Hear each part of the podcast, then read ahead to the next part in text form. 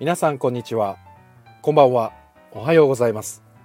2021年4月8日木曜日レトロワークスレディオ中村光平です。この番組は私演出家中村光平が舞台や映画音楽などエンターテインメントの話題を中心に日々思っていること学びや気づきなどエンタメ以外の情報も微妙に混ぜつつお送りしている番組です。いつもは、えー、だいたい月水金が夜23時30分よりライブ配信しております。で火木土がだいたい収録放送という感じで固まってきました。ので本日木曜日は収録放送でお送りいたします。やることはでもいつもと一緒です。まず最初はお誕生日本日のお誕生日の皆さんをご紹介します。4月8日生まれの皆さんすごく多いのでざっといきます、えー、博多華丸大吉の博多華丸さん、え、松本明子さん王林さん高橋みなみさん、えー、沢尻エリカさん遠藤久美子さん遠久美さん、えー、大悟さん大悟えっ、ー、と DAIGO の大悟さん。あとはね大日本プロレス伊藤隆二さん。そして大女優桃井かおりさん、えー、ピエール滝さん演歌界の大御所千正夫さん女優森下愛子さん。あと亡くなってしまいましたけれどもすーちゃん田中よし子さん、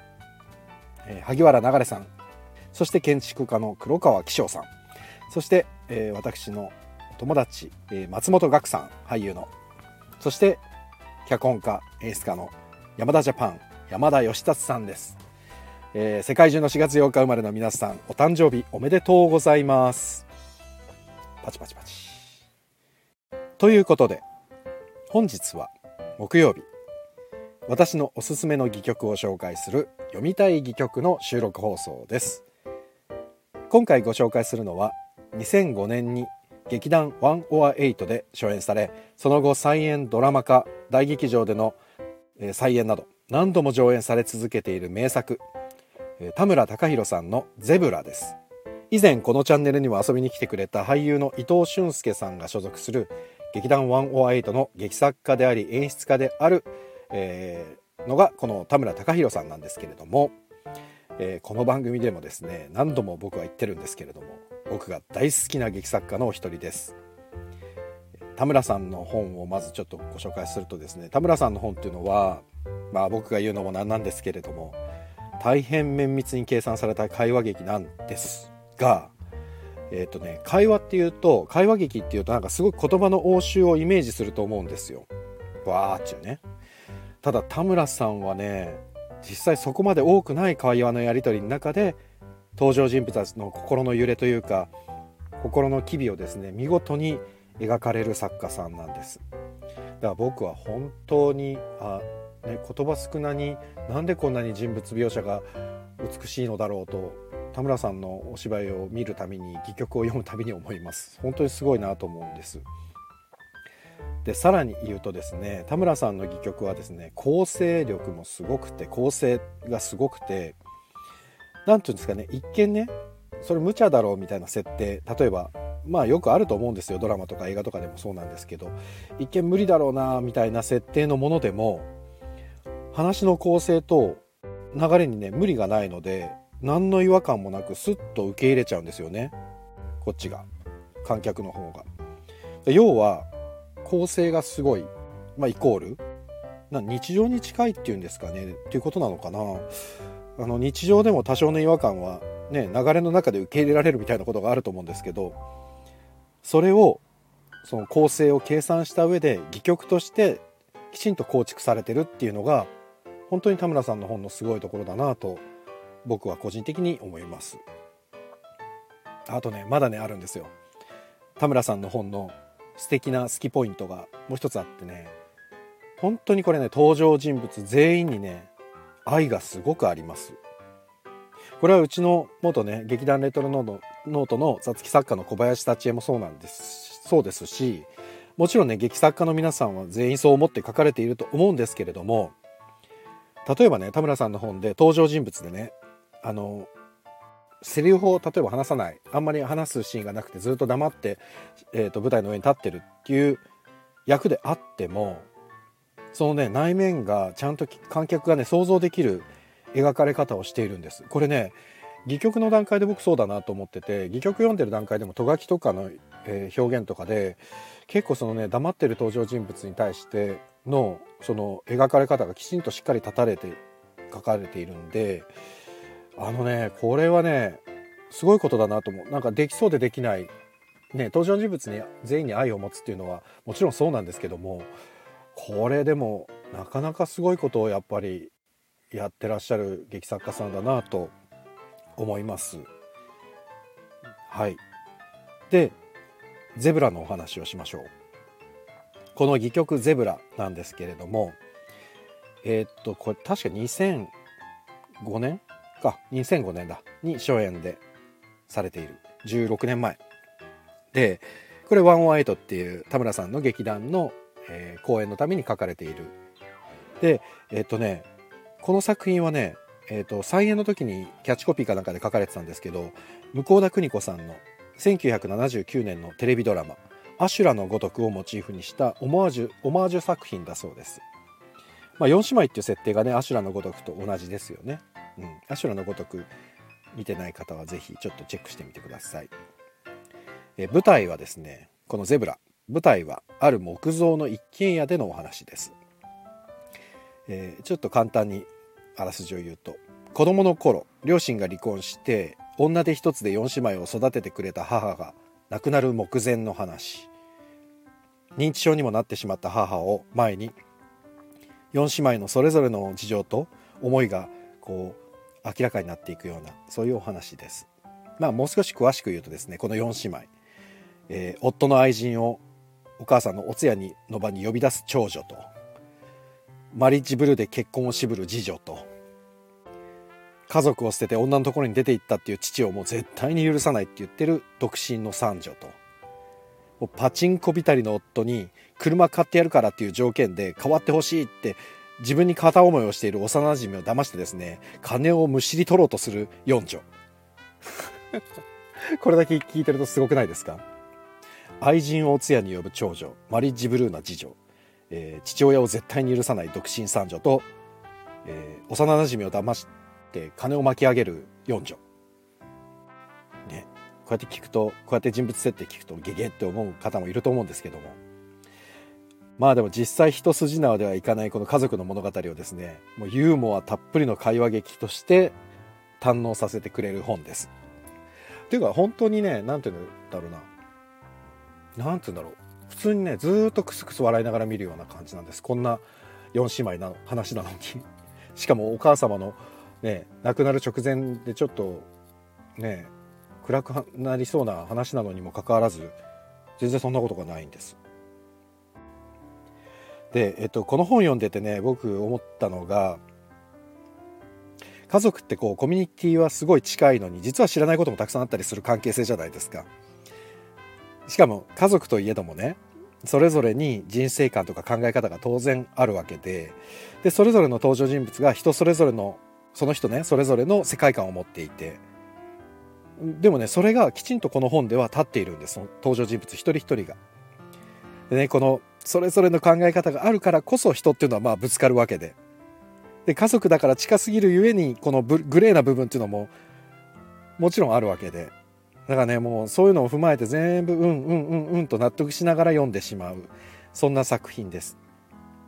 あんまりねネタバレしたくないんで多くは語らないんですけれども。あの母との死っていう重いテーマと思いきや。本当にウィットでユーモアに富んだ会話。それでね姉妹その4姉妹以外に登場する長女次女四女のご主人夫とその金を巻き上げられる幼なじみの男と、えー、通夜に呼ばれる浮気相手の女と。でお母様のですね葬儀を担当する葬儀屋の兄弟が出てくるんですけどこの葬儀屋の兄弟とで回想シーンが何回かあるんですが回想シーンで出てくるお母さん本人。この登場人物全員にですね本当に丁寧にバックグラウンドが描かれていて、ね、一つ一つのエピソードをねきちんと一本の作品で見てみたいぐらいあのきちんと描かれてます。特にね葬儀屋の兄弟の話なんてすっごい面白いです。あの本当に家族とは別で兄弟のなんか問題というかそれもきちんと描かれているんであこの兄弟面白いなって見てて思ってしまうようなそんな2人の話も中にあります。でほら家族ってさ家族って家の中にいる時ってまあ結構もう乱暴なやり取りも多いじゃないですか。特に兄弟とかはさ。なんでそういうね家族ならではのこの乱暴なやり取りとかもそうだしこう懐かしいまでのやり取りもそうだし多分ね僕と同世代が少し上ぐらいの方々はですねおそらく自分と重ね合わせて見てしまうっていう読んでしまうっていう方も多いんじゃないかなと思うんです。で回想シーンのとがきなんかを読んでるだけでもですっげえ込み上げるものがあったりするんですよ。これが。もうすごく素敵です。うん。でクスクスこう笑いながら読んでるんだけどだけど普遍性は全然損なわれていないというか。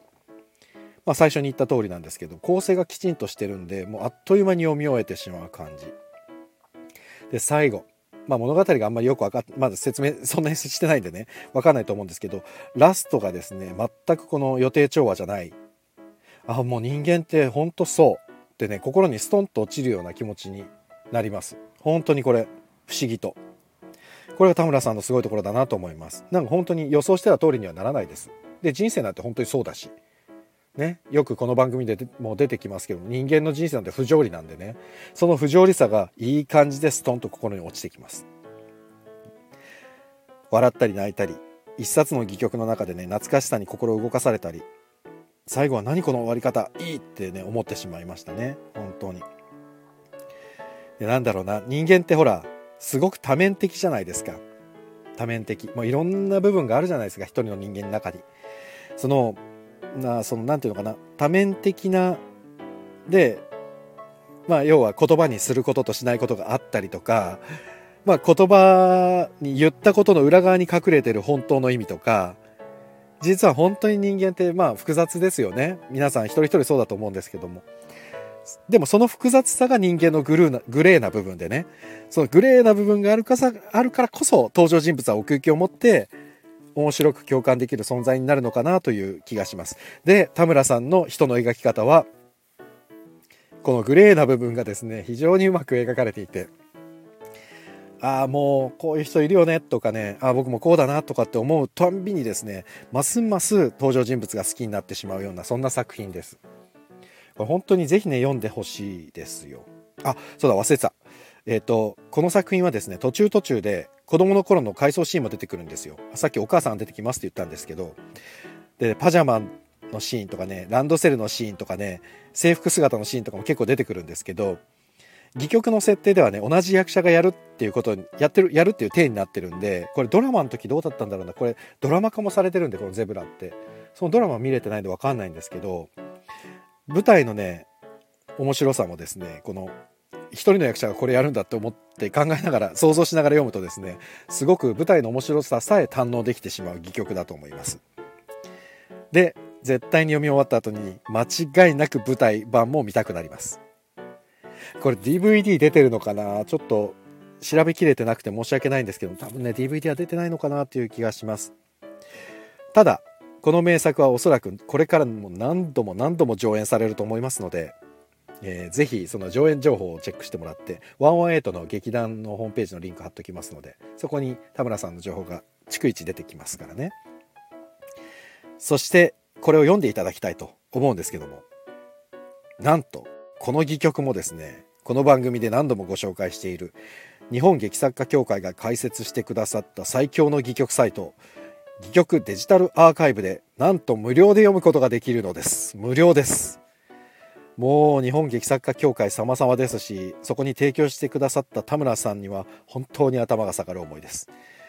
ねこんないい本僕もいつか演出してみたいなと思うんですけどもただねあの僕の若い芝居仲間たちがあと10個ぐらい年重ねたらねやってみたいなと思います。というわけでリンクを貼っておきますので是非読んでみてください。はいというわけで本日の読みたい戯曲でした。えー、明日はですね明日4月9日はいつも通り23時30分から生放送です。明日は浅草を拠点に活動している劇団外組の三上淳さん広吉さんが初めてゲストで登場してくださいます。お二人へのご質問メッセージもお待ちしておりますので、えー、ぜひレターからお寄せください。あとですねちょっと告知が続くんですが来週の月曜日4月の12日は再び俳優の高橋沙羅さんが来てくださいます、えー、来週の月曜日ですわですですわね来週の月曜日はですね、えー、高皿と旅する世界遺産と題して世界遺産検定を持つ彼女におすすめ世界遺産はどこ？などの話を聞きますまあ今ねコロナで海外行けませんからいった気持ちになれるような話が聞けるんじゃないでしょうか。ぜひお楽しみにこちらもご質問、メッセージお待ちしてます。はい、というわけで本日はここまでです。えー、今日も皆さんご視聴ありがとうございました。えー、お相手はレトロワークスレディオ中村航平でした。皆様良い一日をお過ごしください。ありがとうございました。